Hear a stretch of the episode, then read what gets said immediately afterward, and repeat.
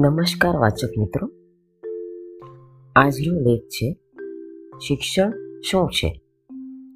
લેખક રાજેન્દ્ર જાની. વાચન સ્વર જિગીષા દેસાઈ. શિક્ષણ એક ત્રિભુજ છે, જે ત્રણ ભુજાઓ અથવા તો ત્રણ પાયા છે. જિજ્ઞાસા, તત્પરતા અને અનુશાસન. જિજ્ઞાસા કુદરતી છે.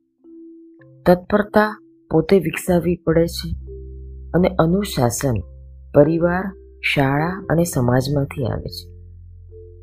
નૈસર્ગિક, સ્વયં વિકસિત અને સમાજ પ્રદત્ત આ ત્રણ ગુણોનો સંગમ થાય છે ત્યારે શિક્ષણની ભૂમિકા શરૂ થાય છે. સૌથી વધુ જાણવાની ઈચ્છા બાળકમાં હોય છે. જ્યારે સૌથી ઓછું જાણવાની ઈચ્છા વૃદ્ધમાં હોય છે. એટલે જ બાલ્યકાળ શિક્ષણ માટે પાયાનો સમય અને વિદ્યાર્થી કાળ જીવનનો સુવર્ણકાળ ગણાય છે. બાળક એના મા બાપને સતત પ્રશ્નો પૂછે છે. આ શું છે? પેલું શું છે? આ કેમ થાય છે? આ પ્રશ્નો પૂછવાનું એને પરમેશ્વરે શીખવાડ્યું છે. પ્રભુએ માનવ દેહમાં મસ્તિષ્ક મૂક્યો છે એટલે એના વિકાસ માટેની વ્યવસ્થા પણ કરી છે. મસ્તિષ્કનો વિકાસ એટલે બુદ્ધિનો વિકાસ. અને એ જિજ્ઞાસાને કારણે સંભવ છે. જિજ્ઞાસા જેમ જ્ઞાનમાં વૃદ્ધિ કરે છે, તેમ ઉદારતાનો ગુણ પણ વિકસાવે છે. જિજ્ઞાસુ વ્યક્તિ ક્યારેય આંખો મીચીને કોઈ વાત માની કે સ્વીકારી લેતા નથી. આંધળા અનુયાયી બનતા નથી, કારણ જિજ્ઞાસા તેના જ્ઞાનને વિશાળતા બક્ષે છે. આ જ ઉદારતાને કારણે આપણા દેશમાં નાસ્તિકોનો પણ સ્વીકાર થયો છે. વિવિધતામાં એકતા છે. દરેક લોકોને પોતાની વિચારધારા પ્રમાણે વર્તવાની છૂટ છે. અભિવ્યક્તિનું સ્વાતંત્ર્ય છે. પશ્ચિમના દેશોમાં ઈસુ ખ્રિસ્તને હાથ, પગ પર ગીલા ઠોકી, કાંટાળો તાસ પહેરાવી, ક્રોસ પર લટકાવવા, સોક્રેટીસને ઝેર આપીને હત્યા કરવી, એ ઉદારતાનો અભાવ દર્શાવે છે. કારણ, ત્યાં જિજ્ઞાસા નથી. જેવું છે તેવું સ્વીકારી લેવાનું બંધન છે. બુદ્ધના ઘણા વિચારો હિન્દુ ધર્મથી અલગ છે. તે છતાં બુદ્ધને ચોવીસ અવતારોમાં સ્થાન મળ્યું છે. ભારતમાં લગભગ વીસ હજાર પંથો, સંપ્રદાયો અને મંડળો છે. છતાં લોકો સૌહાર્દથી જીવે છે. એટલે જ હિન્દુ ધર્મમાં સર્વધર્મ પ્રાર્થના છે. હરિ તારા નામ છે હજાર.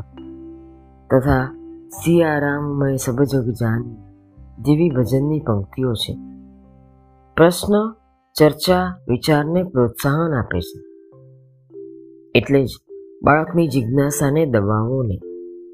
બાળકની જિજ્ઞાસાને દબાવવી એટલે એના મગજને દબાવો. અને મગજને દબાવીએ એટલે તે માનસિક રીતે ગુલામ બની જાય.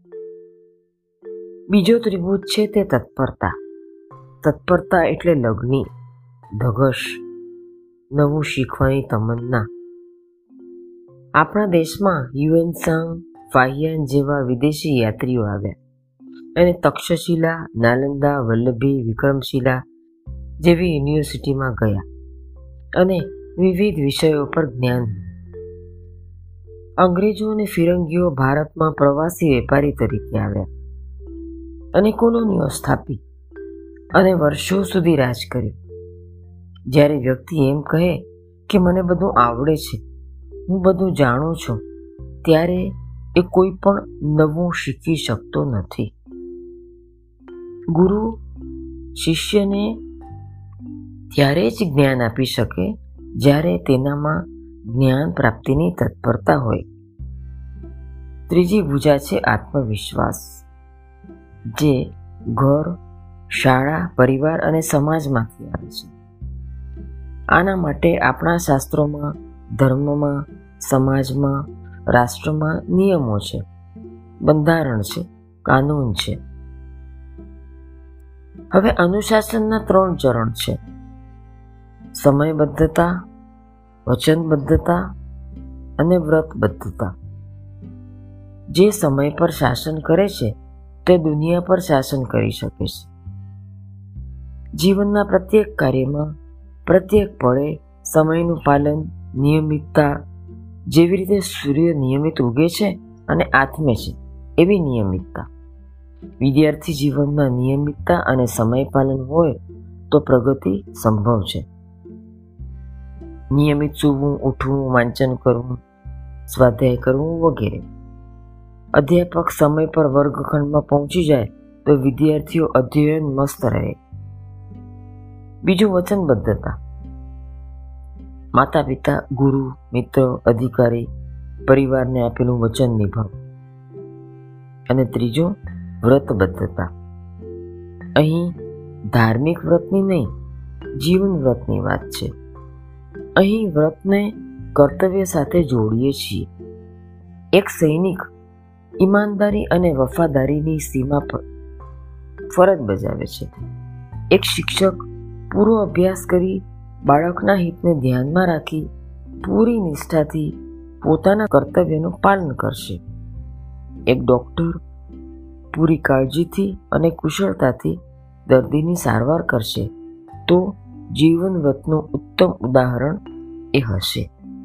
આમ જિજ્ઞાસા, તત્પરતા અને અનુશાસન. આ ત્રણેયનો સુભગ સમન્વય થશે તો શિક્ષણના ધ્યેય પૂર્ણ થશે. અસ્તુ આભાર.